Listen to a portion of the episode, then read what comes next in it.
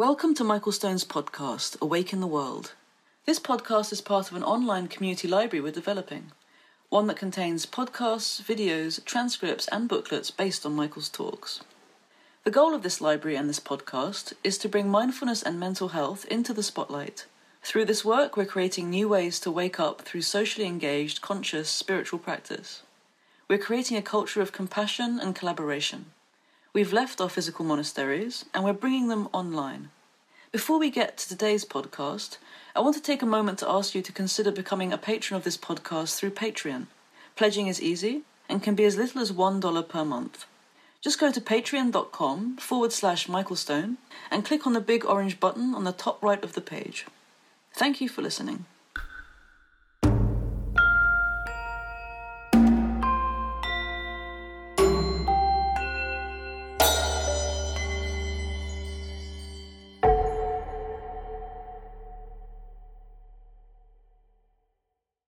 So last week we had a break because uh, Aaron Robinson and Saren Selecki and, and I, uh, ha- we had to have a poetry night. It's kind of been repressed for a while, and it was so nice uh, receiving so many emails from many of you. And uh, we have a smaller group tonight because I think most people think I'm on retreat, uh, which is nice because we can shift back into what we've been doing. Um, so we've been studying the Yoga Sutra, which is a text written by an anonymous uh, sage named Patanjali, whoever that is, authorship unknown, probably about 2,500 years ago. Uh, at the time, this was an oral tradition, and then it was put down in Sanskrit. Um, and so the goal has been to study the Yoga Sutra line by line, by word by word by word, until we're done. And it's only 195 sentences. So that should take us about a year, I think, if all goes well. And um,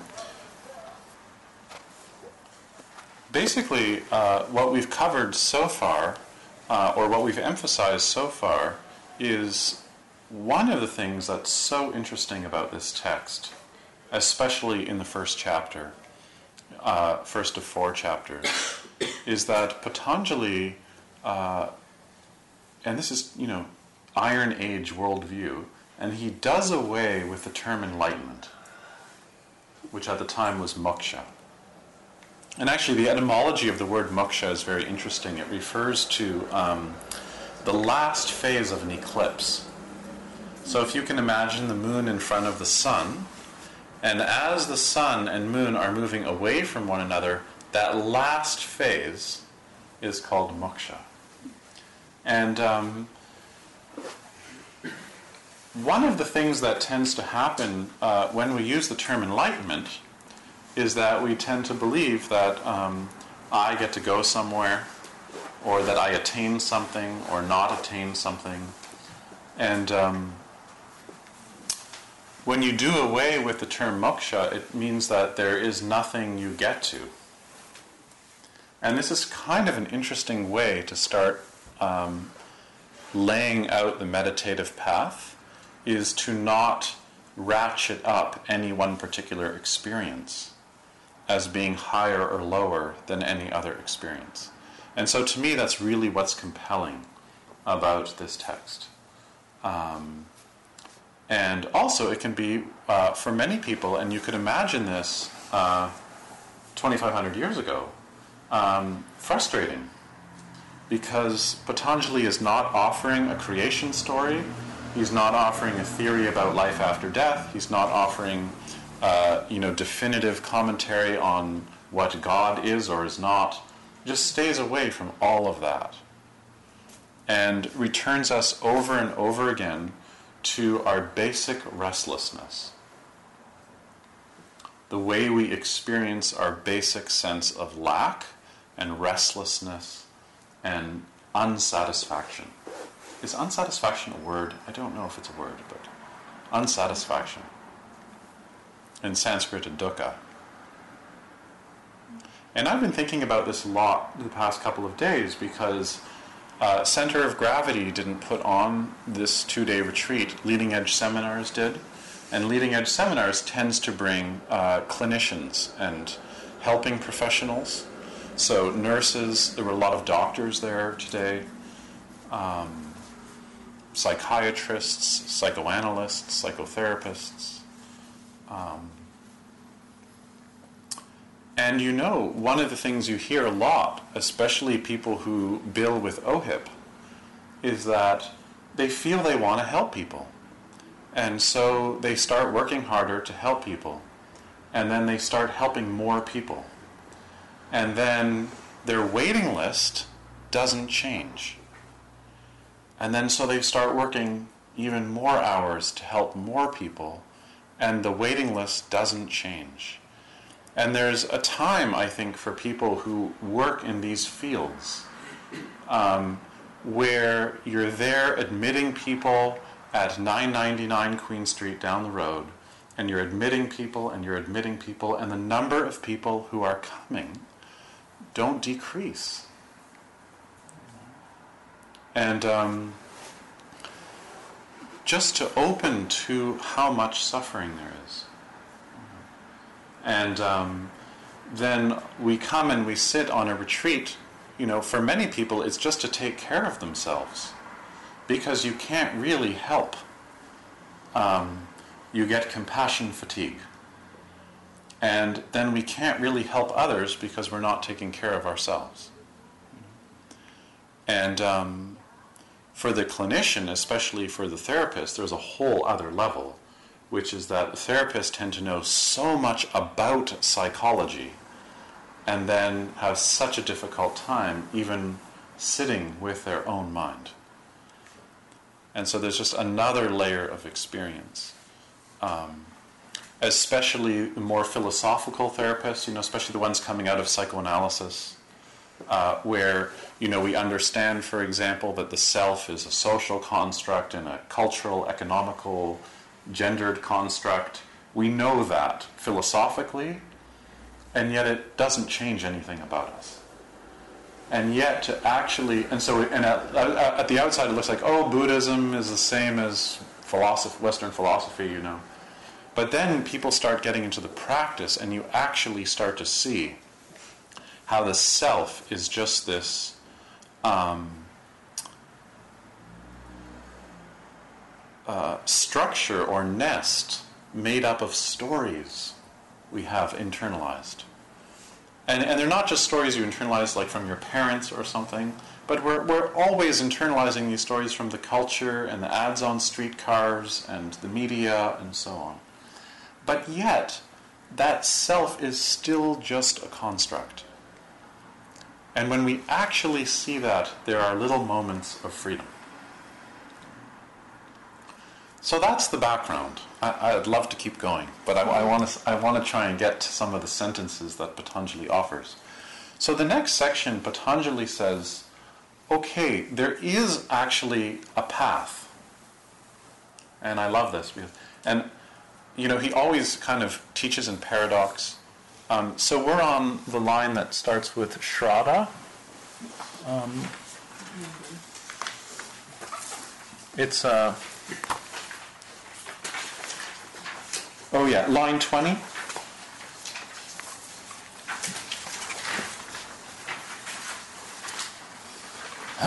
And he says um, the path is characterized uh, by these five elements. And um, the first is Shraddha, which is faith. And um, this might be really confusing for most of us who come from a Western Judeo Christian sort of Abrahamic background, whether you like it or not. And we think about faith as having faith in a particular belief, faith in a particular belief system or in an ideal. And I think one of the things that's so attractive about meditation practice for people is you can sit still and after some practice, things quiet down, and we begin to have a feeling of being connected. And, you know, we all have a different vocabulary, and we may feel different connected to different things. Um, and we can have a direct experience of how things are without committing to a belief system. Yeah? And so when Patanjali then says that the beginning of the path is faith, what's he talking about? And of course, you can't talk about faith without talking about doubt. And um, I have a few things to say about that.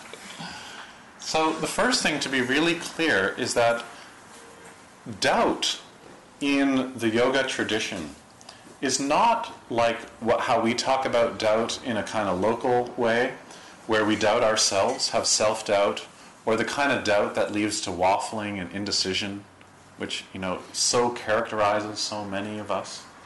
Um, in a way, what doubt means is doubting the person who is listening to the words that I'm speaking. So, not doubting the self created self, but actually doubting who is breathing, and who's acting, and who's thinking. And um, out of that doubt comes faith in the practice. And um, I, I really love this book, which really, I guess, didn't do very well, but it's one of Stephen Batchelor's first books. And the title is great, which is The Faith to Doubt. And um, he, he writes so personally in this book about one of his first sort of mystical experiences. And so many of us, we read stories and hear stories about people having mystical experiences. And there's a kind of cliche you know, where the person, you know, hears a bird and they forget about themselves and they're, you know, suddenly, you know, like, you know, in a big tub of Vaseline with the whole universe. Um, but I, I want you to listen closely to his experience. Um, and maybe I read it because it also resonates with my experience and I think with what Patanjali is talking about. I was walking through a pine forest. So he's in Korea practicing. I was walking through a pine forest, returning to my hut along a narrow path trodden into the steep slope of the hillside. I struggled forward carrying a blue plastic bucket filled with fresh water that I had just collected from a source at the upper end of the valley. I was then suddenly brought to a halt by the upsurge of an overwhelming sense of the sheer mystery of everything. It was as though I were lifted up onto the crest of a shivering wave, which abruptly swelled from the ocean that was life itself. How is it that people can be unaware of this most obvious question? I ask myself. How can anyone pass their life without responding to it? This experience lasted in its full intensity for a few minutes. It was not an illumination in which some final mystical truth became momentarily very clear. It gave me no answers, and it only revealed the massiveness of the question.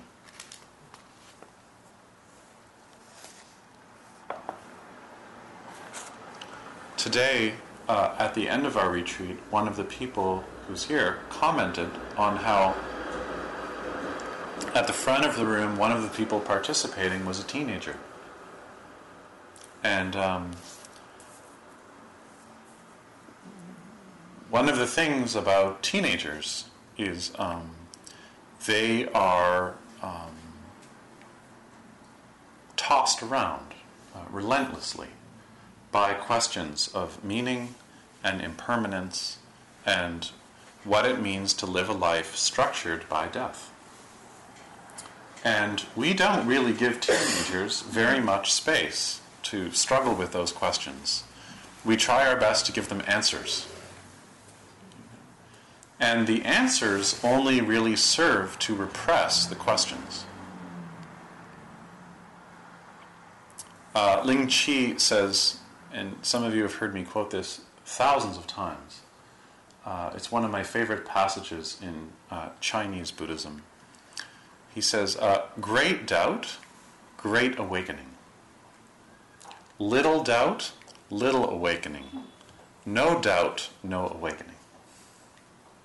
And when I read that, I remember thinking, wow. I mean, I had never come across a kind of system where doubt was actually held up as the cornerstone of the practice. Almost saying, like, what do you put your authority in? And, um, but there's something deeper than that psychologically, which is, it also is saying the intensity and the depth of your doubt is actually directly related to the intensity and the depth of your awakening. And so, for teenagers to be able to put together this questioning and inquiry that's natural and meditation is really profound. Because they can actually explore these questions, these huge existential and important questions, from a place of quietude. Um, where not having an answer is supported by the not knowing of practice. Because I know for most of you who are, a lot of you have been practicing here for a while, and I think we're past the phase of like trying to find the light and all that kind of bullshit, you know, and really wanting to open to how life is and how your life is. And part of that practicing can just be summed up as giving up fixed ideas about yourself and about others.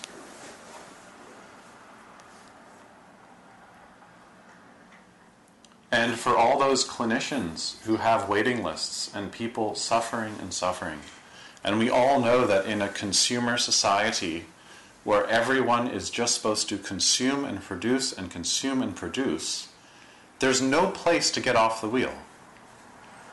And most of what ends up in psychotherapy is the fallout of capitalism. You know? Because if you can't consume and produce, there's no room for you. What do you do? Where, I mean, no one's going to give you a free lunch. In India, you can get a free lunch. You know? But here, if you go to the Bank of Montreal and ask for a free lunch, no one's giving it to you. And so you end up in someone's office and then the clinicians who are meeting these people um, have a kind of paradigm also. And yet, you know, when I was a kid, my best friend was my uncle who lived, uh, uh, we just called it Queen Street then, from when he was 15 until he died when he was 55.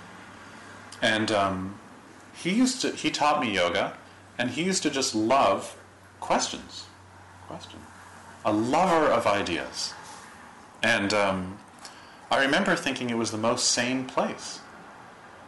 And, but I also, you know, later realized, you know, there is something about falling apart and these questions that you probably had as a young person showing up.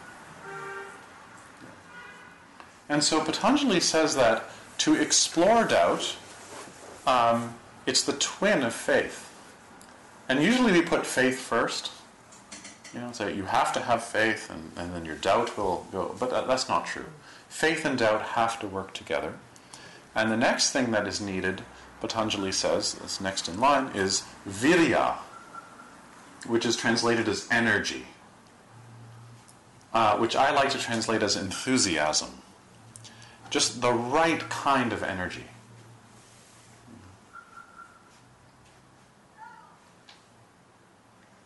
And if we have a lot of doubt, but we don't have any energy, we, you know, has anyone here ever been depressed? Where it's like you're tortured, really, by these questions in some way, but they're not vivid, you know?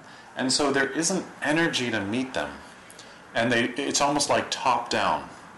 You know? And um, so virya is the, the energy to meet the question.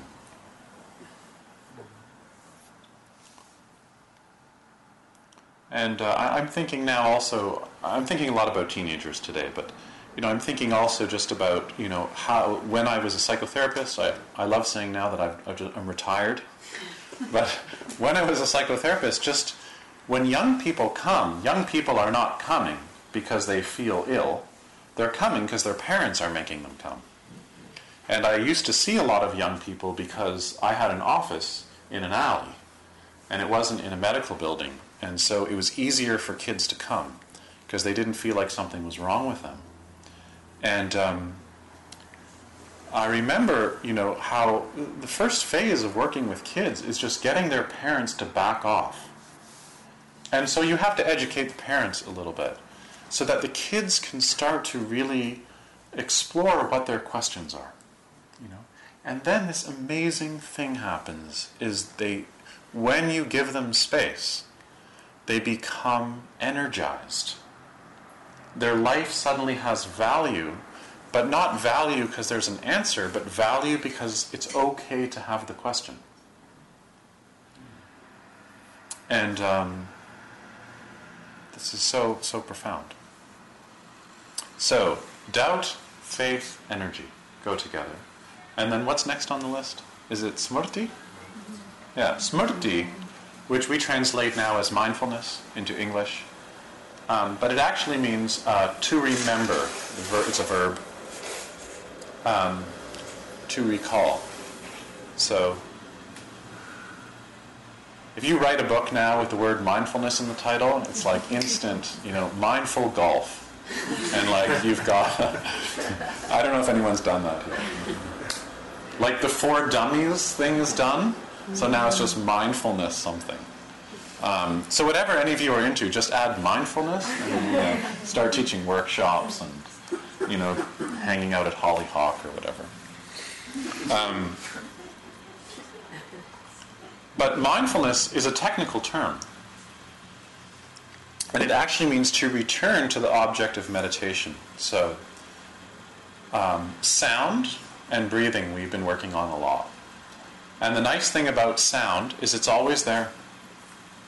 And when you live in a city, the tendency is to think, okay, I want to meditate, especially if you live in Parkdale, I want to meditate, and all that is distracting. And yet, if we use that as the object that we attend to, then it's our reactivity that we start looking at, as opposed to projecting onto the sound that it's the cause of our suffering. Other people are not the cause of your suffering. External circumstance are the cause of a lot of pain and injustice, but what our mind does with that is what we're is what we're exploring, what we're studying. And it's amazing for those of you that know the work of our friends who do New Leaf Yoga, uh, working in prisons, is just how many people in prisons have experiences of freedom that they've never felt before. So you can talk about, you know, all the kinds of violence of being in a prison. And if you've ever been in prison, you know it's so loud. And yet, you use sound as meditation, and these people experience freedom. Freedom. That's not dependent on conditions. So it's not how we usually think of freedom as freedom from, but freedom that's not dependent on, on something.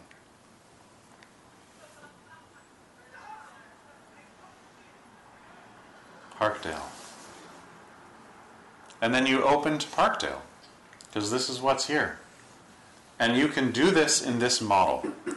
Because if you set out and say, the goal of the practice is to transcend your body and transcend Parkdale, then Parkdale has no value, and then you have a weak ethical project. And that is a kind of meditation practice that promotes passivity and is not helpful now when the lineups are so long. So we're practicing for others. And when people are caught in their suffering and they can't work with the view that they're clinging to, then they just perpetuate um, violence and unconsciousness. And uh, so it's natural that there's a point in your life where you stop and you see that all your reading and your shopping and uh, whatever it is you do, and I know what most of you do in here, um, is helpful to a point, and then there are layers of experience you can't get to with thinking. And that takes care of the rest. But if the goal of practice is to arrive here and not somewhere else, then you have a model that's promoting human value. And then you can talk about meditation as a kind of ethical practice. And um, you can't do that if you're trying to get out of here. And that's easy for me to say. I can say, don't try and get out of here, and you say, oh, yeah, yeah, you know, I don't believe in that, that stuff or whatever. But when pain arises, you, you try to get out of there. And so the heart of this practice is really being able to notice when your addiction has got you, when the symptoms of your anger and your aversion and your pain have got hold of you, um, that that is a momentary experience that is transient, it's evanescent, it's fleeting. And when you fixate on your pain and you can't open when the pain starts showing up, then you create permanence around the pain. And then your body screams at you. And this is true of your relationships, too. When you take other people and you box them in, they start screaming at you. And other cultures will do this to nation states. I remember teaching a couple of years ago in Paris and going out in Paris to visit the suburbs. And you see how the uh, African populations that are newly immigrated to France are treated by the French government. And they are screaming at the government. And this is what happens also intrapsychically. That when there are parts of us that we can't accept and can't allow and can't make space for, and we all have this, they start, it starts yelling at us. And the yelling is the same as the teenager who ends up in the therapist's office who needs help, is something is yelling at him or her. And you can call it a disorder, you can call it whatever you want, but it needs attention. The suburbs of Paris need attention. More than all the fancy doorknobs and railings and beautiful architecture. Those people need attention. And they're calling out. There's a natural movement in the ecosystem. And so, likewise, in your experience, that um, as we start to practice, certain parts of ourselves are going to call out and scream at you. And some people quit meditation because they just, you know, I just too much pain. Um, and then there's a point where there's a threshold. And it usually happens, I think, a lot on retreat, where you're sitting and sitting and sitting, and then you realize you have to give up and the only thing you can really give up is your viewpoint. And then the pain shifts. And it's so profound to actually see that. How much of our mental energy kind of holds us in that yelling match. And usually that's not what happens when we're not meditating. When we're not meditating, you feel pain, and three seconds later, you're eating. right? You eat your pain, you shop your pain, you, you fuck your pain, you whatever you do. And um, how to open it, open to it. And then to see how it's impermanent. faith, doubt, energy, mindfulness, and then we get what's next, samadhi or prajna? Samadhi. So adi is one, sam is the same as the English word calm, so like community. Uh, sam means, oh, it's where you get the English word sum, uh, which means to come together. S U M. Um, so samadhi is the coming together as one. So that's when the subject and the object collapse into each other. So, uh, an example of this is um, coming back to the breath, coming back to the breath, coming back to the breath. Some, some pain in the lower back, coming back to the breath, some pain in the lower back, trying to get. And the more you start pushing away from that pain, the more you start feeling like a self. And the more the pain becomes objectified. And, and yet, we can also soften pain, breathing, pain is here, breathing, pain, breathing. And then there comes a time where the pain and the breathing happen together, and there's no separation. And you, you kind of become pain. And then the pain actually often settles, but sometimes it doesn't. But there's no longer a subject trying to get out of the pain. You see? Like, some of you know this, uh, you hear that over and over again, but you can't have an object without a self, without a subject. And the only reason why the subject creates an object is to be a subject. Strangest thing about, I don't know what evolution is, but somehow, whatever evolution is, it's created this weird thing where um, the, the, the, the, subject is obsessed with uh, ma- making objects to keep making a subject. Right? I, I, like the example of war, because war it's so obvious. You know, if, if Afghanistan is the enemy, then that makes us feel good. because then we know who we are. Right? And how much of national identity gets, uh, gets atomized when you have an enemy. That's why soldiers, when they first go to war, often have feel like there's so much meaning in their life. Right? Because it, it feels so certain. And then you talk to them after, and it's not so simple. And this is the subject object. And you can see this at this more subtle internal psychological level where you split off parts of yourself, subject, object. And in that gap, you get restlessness anxiety, and suffering. And samadhi is when, if you keep practicing, this starts happening more and more. Subject falls away. You forget about yourself. And then the last is prajna, which we talked so much about last year because we read the Prajna Sutra, the, the uh, Wisdom Sutra, the Heart Sutra. Um, prajna is usually translated, how does he translate it here? Wisdom. As wisdom.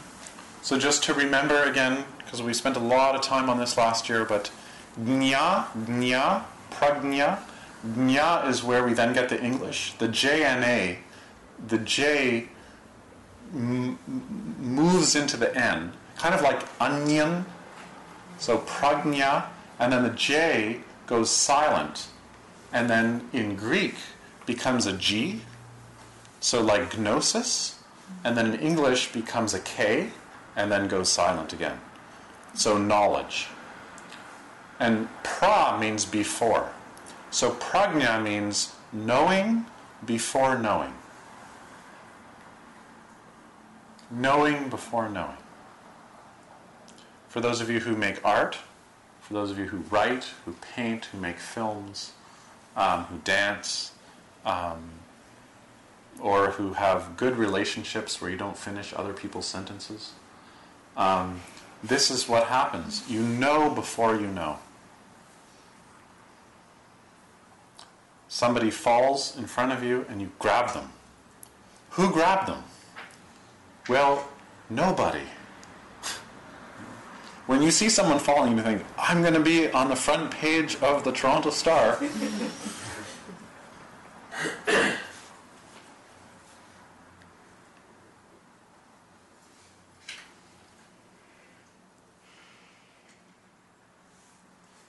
that plane that took off uh, last year uh, in New York and flew into uh, um, birds, and the engines cut off, both of them, and then the pilot landed in the Hudson River. I mean, do you know the Hudson River? It's busy. And the pilot landed a full plane, one of those big Airbus buses, in the water perfectly, no injuries. And you know, from the time they took off to the time it was totally finished was two minutes. So there must have been some prajna there. When you're in the flow, there's thinking, but there's not a kind of self reference happening. There's no self image created. We forget about ourselves. Somebody asked to yesterday, you know, what's the goal of this practice? And the goal of this practice is, um, I like to think of it as love. And it's the love that shows up when you forget about yourself and can serve. As one of my teachers, Richard Freeman, likes to say, to become a servant of a servant.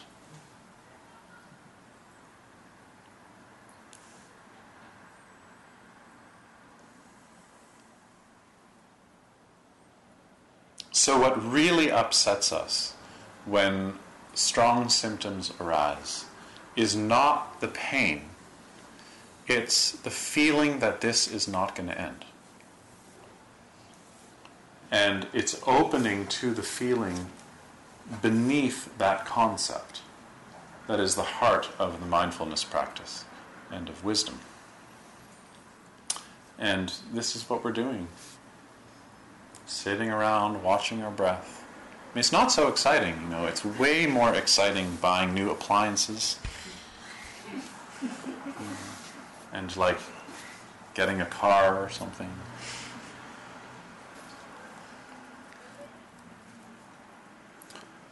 Okay, so that's a sketch of this section. We'll go into it a little more detail next week and tie it into what happens after. Um, are there any questions or comments? Or Anything anybody wants to say? Yeah. I, I, when the symptom arise, I don't know if it's the same or not, but for me, more than that it's not going to end is more that I can control it. I don't know yeah. if for you this is the same uh-huh. or not. It's yeah. not that I believe that it's not going to end, I believe more that all what upset me is not the pain, is that I cannot control it. Yeah. Yeah.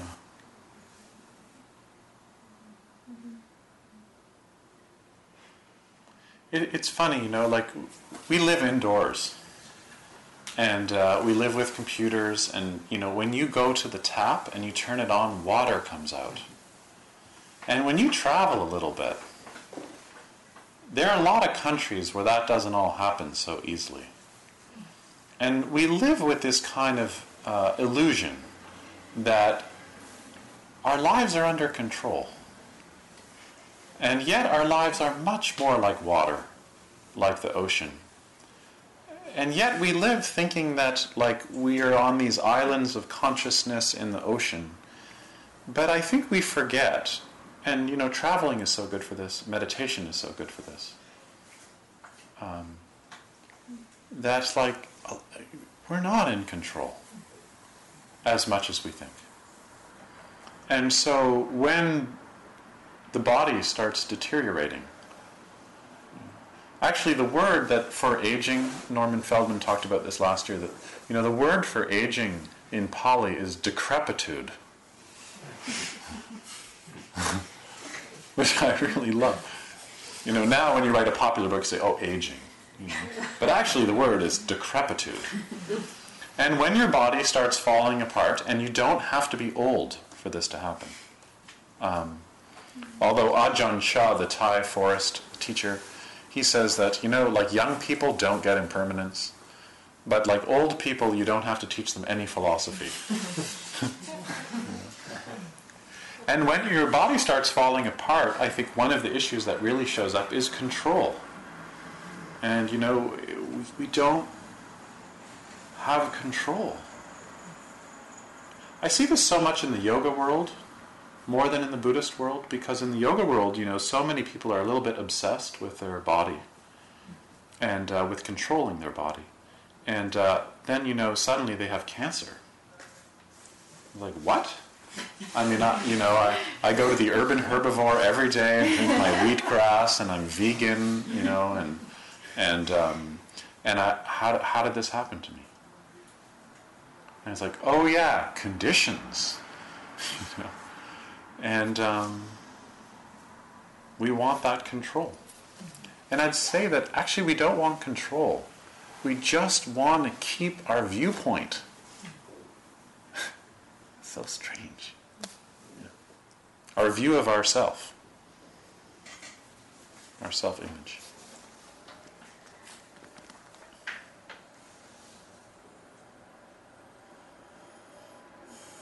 And yet, life doesn't work like that. Um,